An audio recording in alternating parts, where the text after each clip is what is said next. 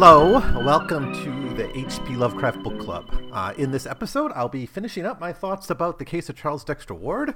We've been talking about this uh, story for a while, so it'll be nice, I guess, to to to wrap up all the loose ends in this story, to give you my overall final thoughts, to give you my uh, overall assessment of it, and and move on to the to the next Lovecraft story.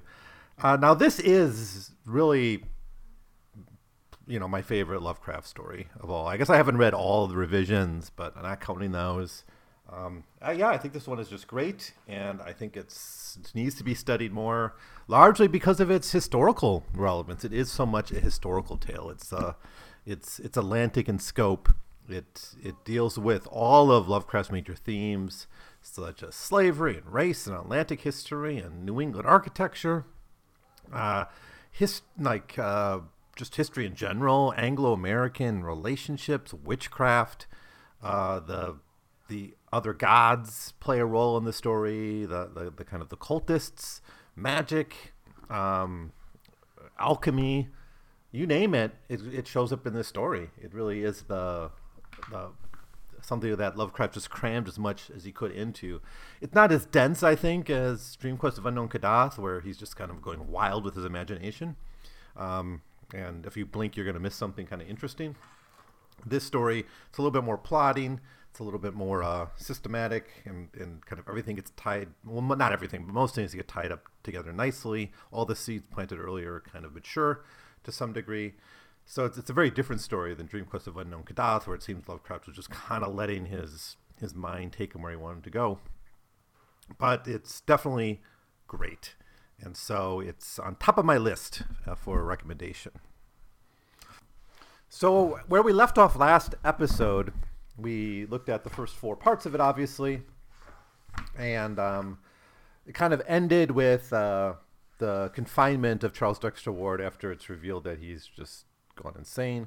Um, and the beginning of Willett and, and to a lesser degree Mr. Ward, his, Charles Dexter Ward's father's investigation into into uh, what's happened to him. Now, the reader, if they're paying attention, might know that Charles Dexter Ward's dead and that this is Joseph Curwen, um, or just the means of his death aren't really clear yet where the body is. There's still some mysteries about that, and they're largely wrapped up. But you know, it's it's it's not surprising people miss it. I mean, Lovecraft does leave the clues, but if you read it casually the first time, you might kind of go along with the investigators in realizing that you know maybe there's an explanation. Maybe it is madness. Maybe the changes in his physicality are psychosomatic. Maybe there's something else going on, and that is, uh, or those. Uh, anyways, I think the mystery of this makes the story kind of fun, and that's one aspect of the story that I rather like. Um, so part four of the story, it, it kind of is broken up into different like subsections. Of course, it has seven subsections that are created by Lovecraft. But overall, I'd say the first half of this final chapter really deals with the the the the, the investigation into Curwen's home and the catacombs beneath it. Um, then we get the interview with with Charles Dexter Ward, Joseph Curwen at the asylum, which then leads uh, Willett to his final kind of connecting together, and then his final effort to eradicate uh, once and for all the memory of Joseph Curwen. He's helped in this endeavor. There's a few loose ends that Lovecraft really can't have Willett solve. So, in order to kind of make a complete victory of the forces of good over the forces of evil, if you will, uh, he has to have call on help. But it is really well done. I think there's a there's a great moment in the middle of this chapter in which we realize that there's much larger forces at play, and, and Willett's going to have an ally of of of immense power uh, in his back. Who that is, is is something we could debate. It's it's basically a mystery as the as the story ends. I don't think Lovecraft had a clear answer for that, but it's uh, it's like Merlin or something comes to help him. It's uh, it's a great moment in the story. I guess Merlin might be as good a guess of any, uh, given the language that he speaks. But anyways, um, so uh, now at the start of this chapter, Ward and Willett are working together, and for Lovecraft to really pull off his trick at the end, which is completely burying Curwen. He has to limit what Mr. Ward finds out, you know, because it makes sense that he's going to be along with Willett on the investigation and help out. And it makes sense that Willett would enlist Mr. Ward's help. But there comes a certain point in the story when there's things that Ward can't know without figuring out the same thing Willett figures out, which is that Charles Dexter Ward, this new version of him, is actually just Curwen, uh, who took over his role after murdering him. Uh, f- for that to for that not to be revealed, right? That part of it to be revealed, and for that knowledge to die with Willett, or Mer- and Merlin for that matter, it it's has to involve kind of phasing Ward out of this final investigation or making sure the knowledge that he has is limited. And I think how Lovecraft does that is very clever. So, anyways, as the chapter opens, we get kind of a, a, a summation of all the things that kind of Willett's figured out here about how he, he starts to think that Curwen has been awakened and that he has a relationship with with Allen, right? He, he starts to kind of figure this out. Um, you know, quote, quote, good God, was it not just before the vampirism broke out, the rifling of Ezra Weeden's ancient grave and the cries later at Pawtuxet, whose mind had planned the vengeance and rediscovered the shunned ear of elder blasphemies, and then the bungalow and the bearded stranger and the gossip and the fear, end quote. However, he does think that, that Ward's like in on it, that Ward is like a conspirator with, with uh, Curwen, and that, you know, maybe he's working as an agent or his descendants, other descendants, agents. There, there's some way that this evil can can have been resurrected to the 20th century, but the exact way it works out is is still a mystery. But he they, they they hire like Ward and Willett hire a private investigator to look into Mr. Allen and find out like where this guy come from, what do the local people say, and so that guy's kind of working in the backdrop of of this part of the story. Now the bulk of this story of this chapter is it's Willett's investigation into the catacombs beneath the house of, of, of Curwen. It's been locked up. It's been buried since the 18th century, but since Curwen has been revived, that's where his lab has been. That's where he's kind of been able to continue his his research, if you will, and can kind of expand his library. And he has been very active. He didn't stop at all to to rest when there, or even to figure out what's going on in the 20th century. And this is something Willett ends up kind of snarkily telling Ward like, you know, you, you didn't, you should have worked harder on actually fitting in before you kind of got back to your evil because you know you're easy to figure out. Um, so this day, this this going down in the catacombs is one of the highlights of the story. It's uh, a great. Uh, it's actually kind of scary. It's got some great moments. Like he runs out of his light, so he's in this dark catacombs. Now, first, uh, Mr. Ward goes with him, but passes out almost immediately. We can't handle it. Fainting, that's a way Lovecraft often uses to get people out of the story. Um, so he's taken back to his car, you know, resting, and then Willett goes back to dig deeper and deeper into these, you know, into these tunnels and things, and he finds a lot of interesting stuff. Uh, this is even before he's look, he finds the laboratory, which is really what he's looking for.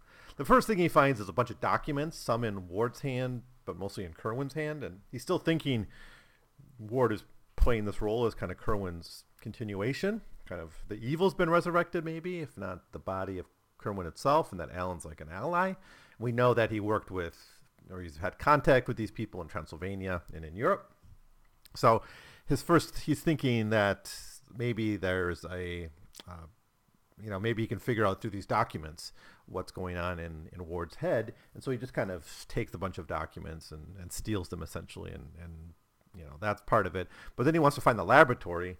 And so he digs, goes down into the, the underground deeper and deeper.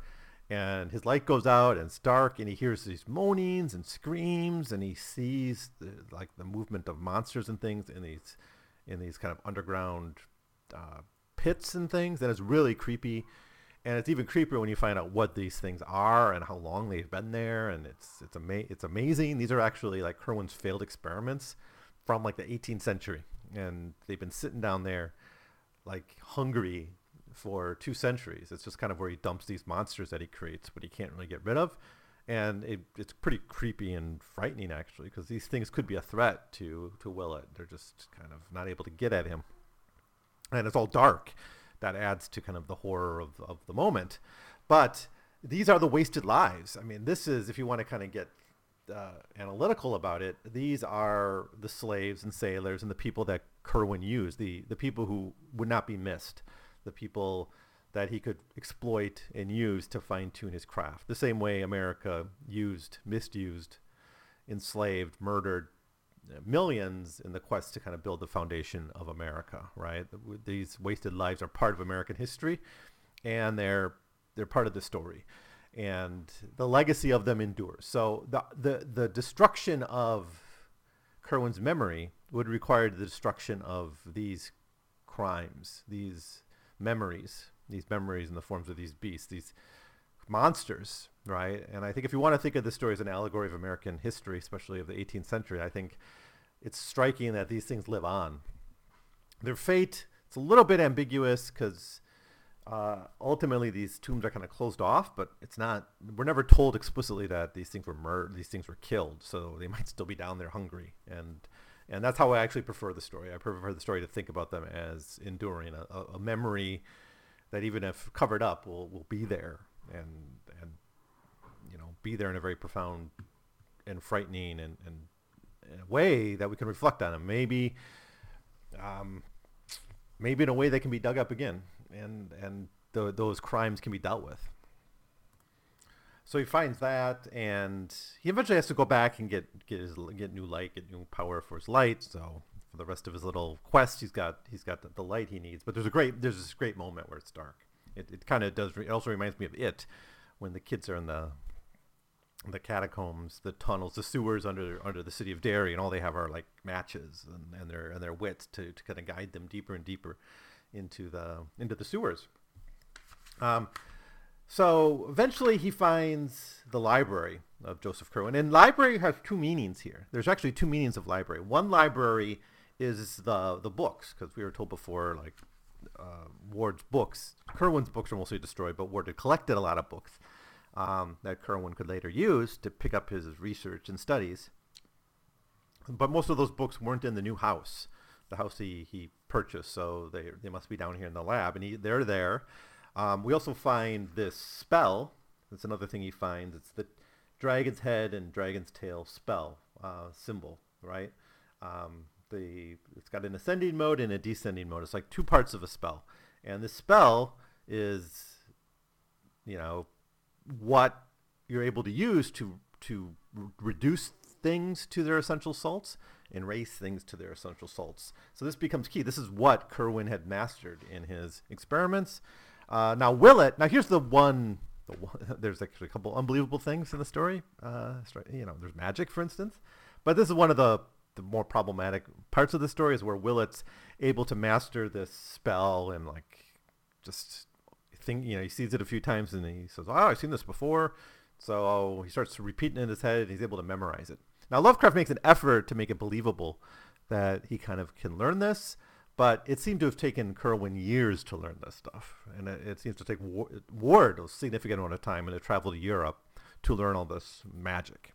But Willett's able to kind of learn it just on his, just while digging around, that's looking for this laboratory in the catacombs and stuff. But we got the the two sides. The head of it is uh, Yang Ningath Yog-Sothoth Hili Faith Turu Ua. And the inverse is just the syll- syllabic opposite of, of this inverted uh, syllable by syllable. That's the tail. And one reduces people and one raises people to essential salts. Right?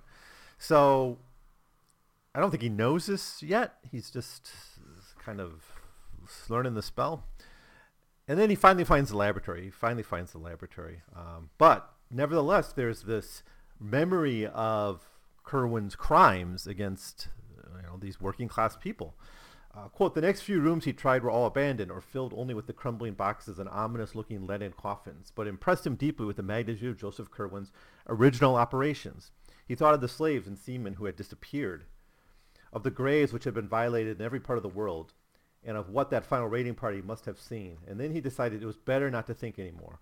Once a great stone staircase mounted on its right, and he deduced that this must have reached to one of Curwen's outbuildings, perhaps the famous stone edifice with the high, silt-like windows, provided the steps he had descended had led from a steep, steep roofed farmhouse. So this is you know, just another reminder of the crimes that he'd been involved in. Uh, and all these cells were empty now. Now the monsters he created were kind of reduced into the into these pits. Um, so then we finally get to the um, the laboratory. Um, after a little bit more digging down, we, there's like a, a dissecting room, and now of course the whole time Willett is still thinking that Ward is actively the perpetuate, perpetuator of these experiments at this point.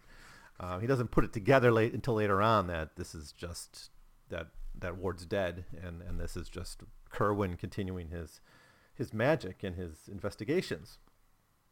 Um, but the fact that there's a dissecting room is pretty creepy, course. But finally, we get to this laboratory and a secondary library. I want to call it a secondary library because that's what all these little vials are. The vials that hold the essential salts of of creatures, of people, um, they store the knowledge so they can be revived and interrogated for knowledge. That's the whole reason he's in on it. Now, we don't fully know his ultimate goal. It has something to do with the fate of the universe.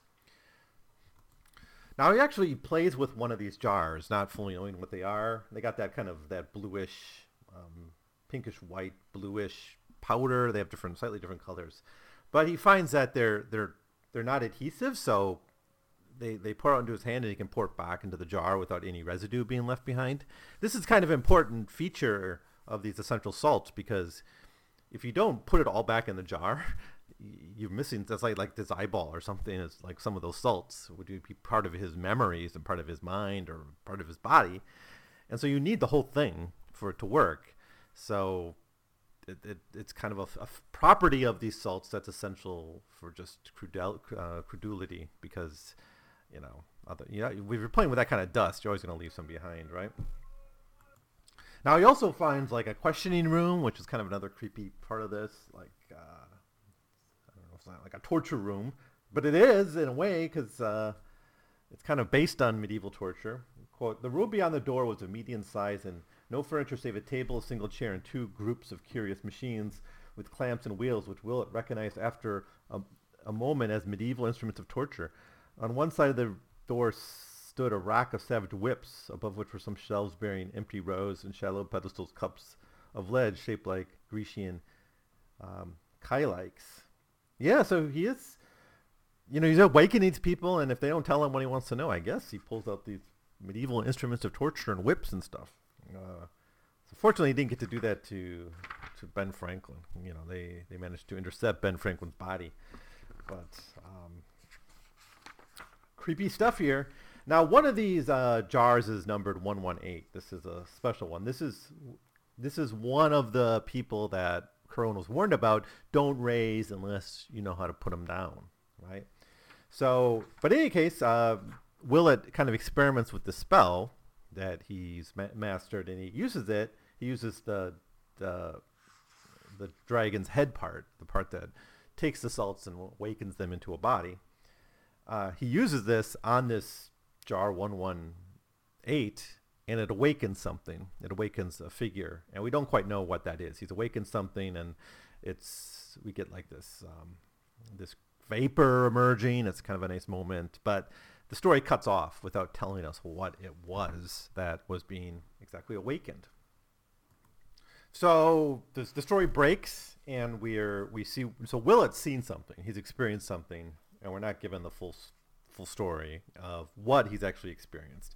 Um, it seems he sort of uh, kind of also wakes up um, with Ward. So he's been taken out, not of his own will, not of his own power. He's been taken out of this catacombs, but he's with Ward. And so they're sitting down and they, they begin to talk about, you know, what's going to happen. And well, first they notice that this these the doorways have been destroyed. Um, the whole thing has been kind of destroyed. Even the papers that he took, the Curwen papers, everything that's any evidence of Curwen's been abolished. So I, have said a lot in this series about how Willett is the, the heroic one for doing the job that the people in the 18th century weren't able to do, and that is erasing this past. But but we realize here he had help, right? Um, this figure, let's call him Merlin, for lack of a better uh, candidate for this uh, is able to do certain things that that Willett's maybe physically not able to do, like go over to Transylvania and Prague and take care of Curwen's buddies there. But he also kind of does the complete job of, of eradicating everything in the catacombs and all the other bodies, and maybe those maybe those those living monsters um, are eradicated as well. I don't know. Um, it's just all covered up, right?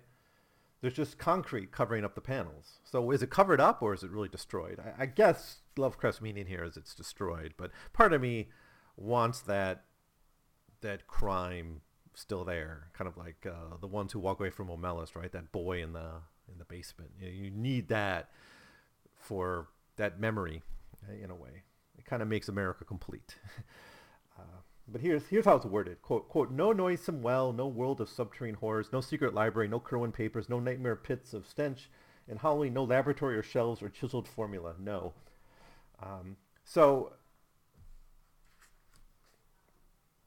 what are they? Oh yeah. So the first thing they do now is they find a piece of paper. He uh, Willett finds a piece of paper in his pocket, and it's written in minuscule. It's written in kind of Latin minuscule or something. Minuscule is like lowercase um, or some kind of language. And and Willett can't really read it. I think it's kind of a mix of kind of a very like late, late antique uh, Latin or, or something, but it's like an obscure kind of variant of it. And he can't read it, so they have to go to the library and dig up other texts and translate. And it takes them all night. It takes them, you know, as, as long as they got. They, it takes them however long it takes to translate this text, this little note, and what it says is um, Curwen must be killed, the body must be dissolved in aqua fortis, nor must anything be retained. Keep silent as best you are able. So this is the same thing that Charles Dexter Ward told him. You got to shoot uh, Allen and dissolve his body in acid. That's exactly the same thing, but he leaves this um, job to them. Now, there's still a doubt about the who's in this asylum. They still assume it's Ward. So they go to talk to Ward to kind of find out what do you know about Allen. And they go there and and Ward Allen or Curwen Curwen's not doing a really good job of hiding who he is. He's just kind of relishing his this moment he ha, you know he has with Willett, relishing uh, Willett's kind of fear and anxiety over the over those monsters, and they talk about the monsters. And there's a great moment where you know, he, he actually questions this person he thinks is Ward about these creatures and how he, they've been left there for two months without any food. And Curwen Ward here says, oh, they've been hungry there for 200 years or ever, or ever since they've been left there in the in 1771. Kind of horrifying to think, um, but that, that's why I think metaphorically that that those monsters work so well in this story. Now we see the uh, no. The other thing they talk about is this uh, number one one eight, and and when Willett mentions this, that's when Curwen kind of freaks out because he knows that this this thing's been awakened and this thing's going to have it out for them. So it's not again, it's not clear what Ward did to him. Uh, you got his body somehow and reduced him to essential salts, but he's really someone who has magic, right? Obviously. So someone who can match Curwen or defeat him. It turns out pretty easily. It sounds like. Um, so now, very conveniently, we're told Willett has hired, uh, or after the events of the story, he hired a clipping agency, like the same one used in the Call of Cthulhu, to you know use it to collect news. You know, days before Google, that's what you had to do. Uh, he hired them to find out about news in Prague and Transylvania, and indeed, we find out about the destruction of of this evil man in Prague and this castle in Transylvania. So these are Hutchinson and Orne, these two evil wizards, basically allies, colleagues of, of Curwen, who are destroyed and their castles destroyed. So that's the part of the cover up that Willett's not able to do, doesn't have the power to do, and why this Merlin character is so essential to the story. Um, but I would still say Willett is heroic because he deals with the trauma, the horror of, of Ward and the Curwen mess. He's able to deal with that. Um, and so he still comes off very heroically, and he still takes it upon his shoulders the burden of this truth uh, and covering up this truth. So the Ward family doesn't have to bear this the, this shame and the, the, the full don't have to feel that Ward was responsible, right? That's that's a key part of it, but but also ensuring that there's not going to be any kind of return to, of, of Curwen in the future. Um, so they dig up their private investigator. So Ward and Willett dig up the private investigator and ask, "What did you find out about Allen?" And basically, he's able to piece together stories. And you know, for a while, Allen and Ward could be seen together, and later on, it's only Allen by himself. So this helps us date roughly when um, Ward was killed.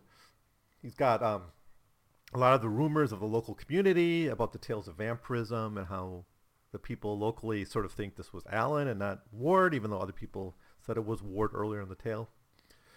Uh, but this helps bring this realization. And so the, rela- the relationship between Curwen, Allen, and Ward all together being just one person rather than, than three people, uh, as he originally thought, and then maybe two people later on. Now he realizes it's probably just one person. So at this point, he has to go through his job, finish the job that's been given to him by this wizard.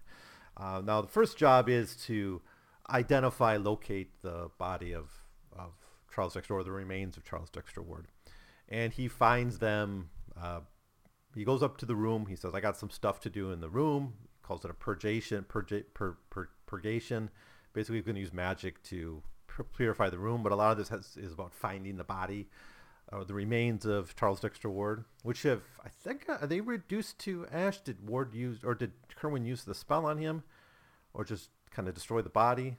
Obviously, it couldn't have been the physical corpse because that would have stunk up the house, right? Um, but there's some kind of remains there that he's able to to bring down, and he says to the family, I can answer no questions, but I'll say that there are different kinds of magic. I've made a great purgation, and those in this house will sleep better for it. Uh, end quote.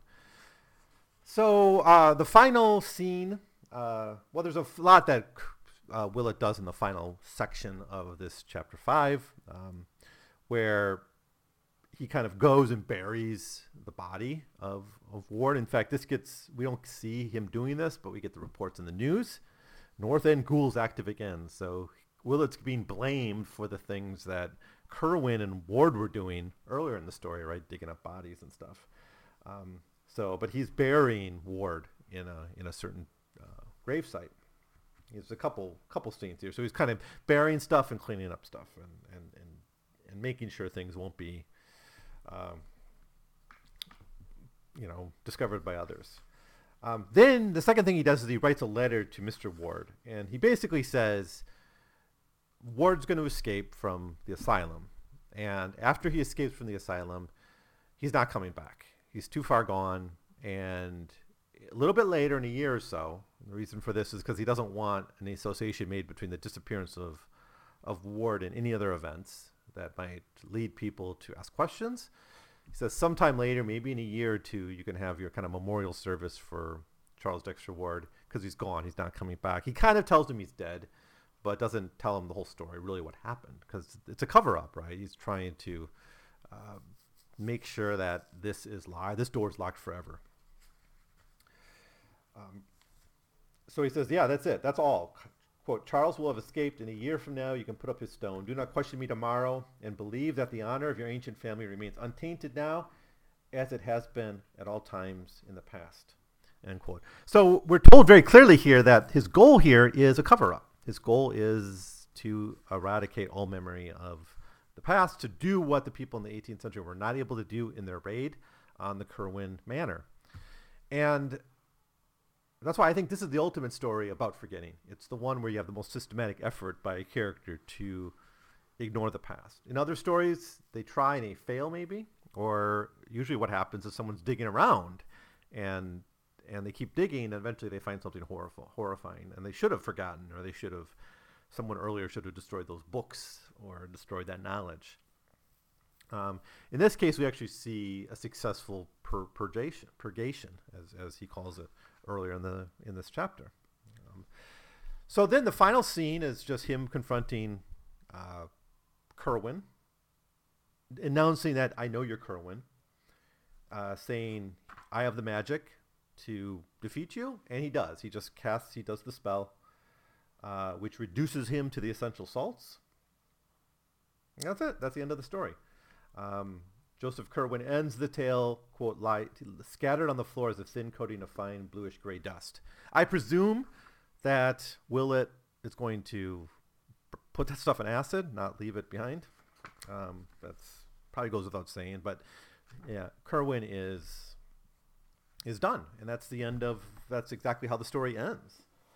So um, overall, uh, obviously, it's it's it's a great story. I think it works on. Uh, it, it, deals with so many of his themes expertly. Yeah, I think it's uh, it probably could have been fine tuned if he had reworked it for publication. Uh, he may have changed a few things, but I think it holds up. I think it is. I don't know what editing went on when Weird Tales finally published this a few years after his death, Lovecraft's death, but it seems it's pretty much as Lovecraft wrote it, and I think it holds up. I think it's a very, very complete story. Almost everything fits in the story. There's those little mysteries like who's 118, uh, like that. What was the vampirism really about? There's a few little question marks here and there, but overall, I think everything really works well in this this story, and it's a story you can come back to again and again for for new details and new meaning and and and little great moments. It's a great. It's like a love letter to Providence in some ways. It's when you compare it to what Lovecraft was writing at this time about New England history, you see his deep awareness and affection for New England history, but also his realization of the horrors that lay at the bottom of that history and I think he does a really good job of unlocking all that. So, um, overall, a great story. Uh, I had a lot of fun talking about it, a lot of fun dissecting it, going through the play-by-play, but also kind of commenting on what I think are the most important themes of this of this story. But there's probably other ways to read this tale, so that's why I need you to comment and, and talk to me, give me your thoughts about this, and um, I'd love to hear from you. Now, in the meantime, I'm going to be preparing my thoughts about uh, the final two stories in this series of podcasts on Lovecraft's uh, late 20s stories, it's The Color Out of Space and The Dunwich Horror. We won't be done with stories, though. We'll still have the revisions to do, but three or four more episodes left with uh, these Lovecraft stories. Then we're going to jump into a handful of revisions and then back to letters, I think. Um, so, wow, it seems like I just gave up on the letters not that long ago, but now I'm going to be back into uh, recording on on the letters. So, um, yeah, got a lot of work to, uh, ahead of me, uh, a lot of reading ahead of me, but it's good stuff. I love the Color Out of Space, and I love the Dunwich Horrors mo- almost as much as I love this story. So uh, I'll get to work on that. Um, and as always, thanks for your time and thanks for uh, your, your, listening. I'll see you in, when I return with uh, my episode on the Color Out of Space. Maybe two episodes. We'll see how it goes. I'll see you then.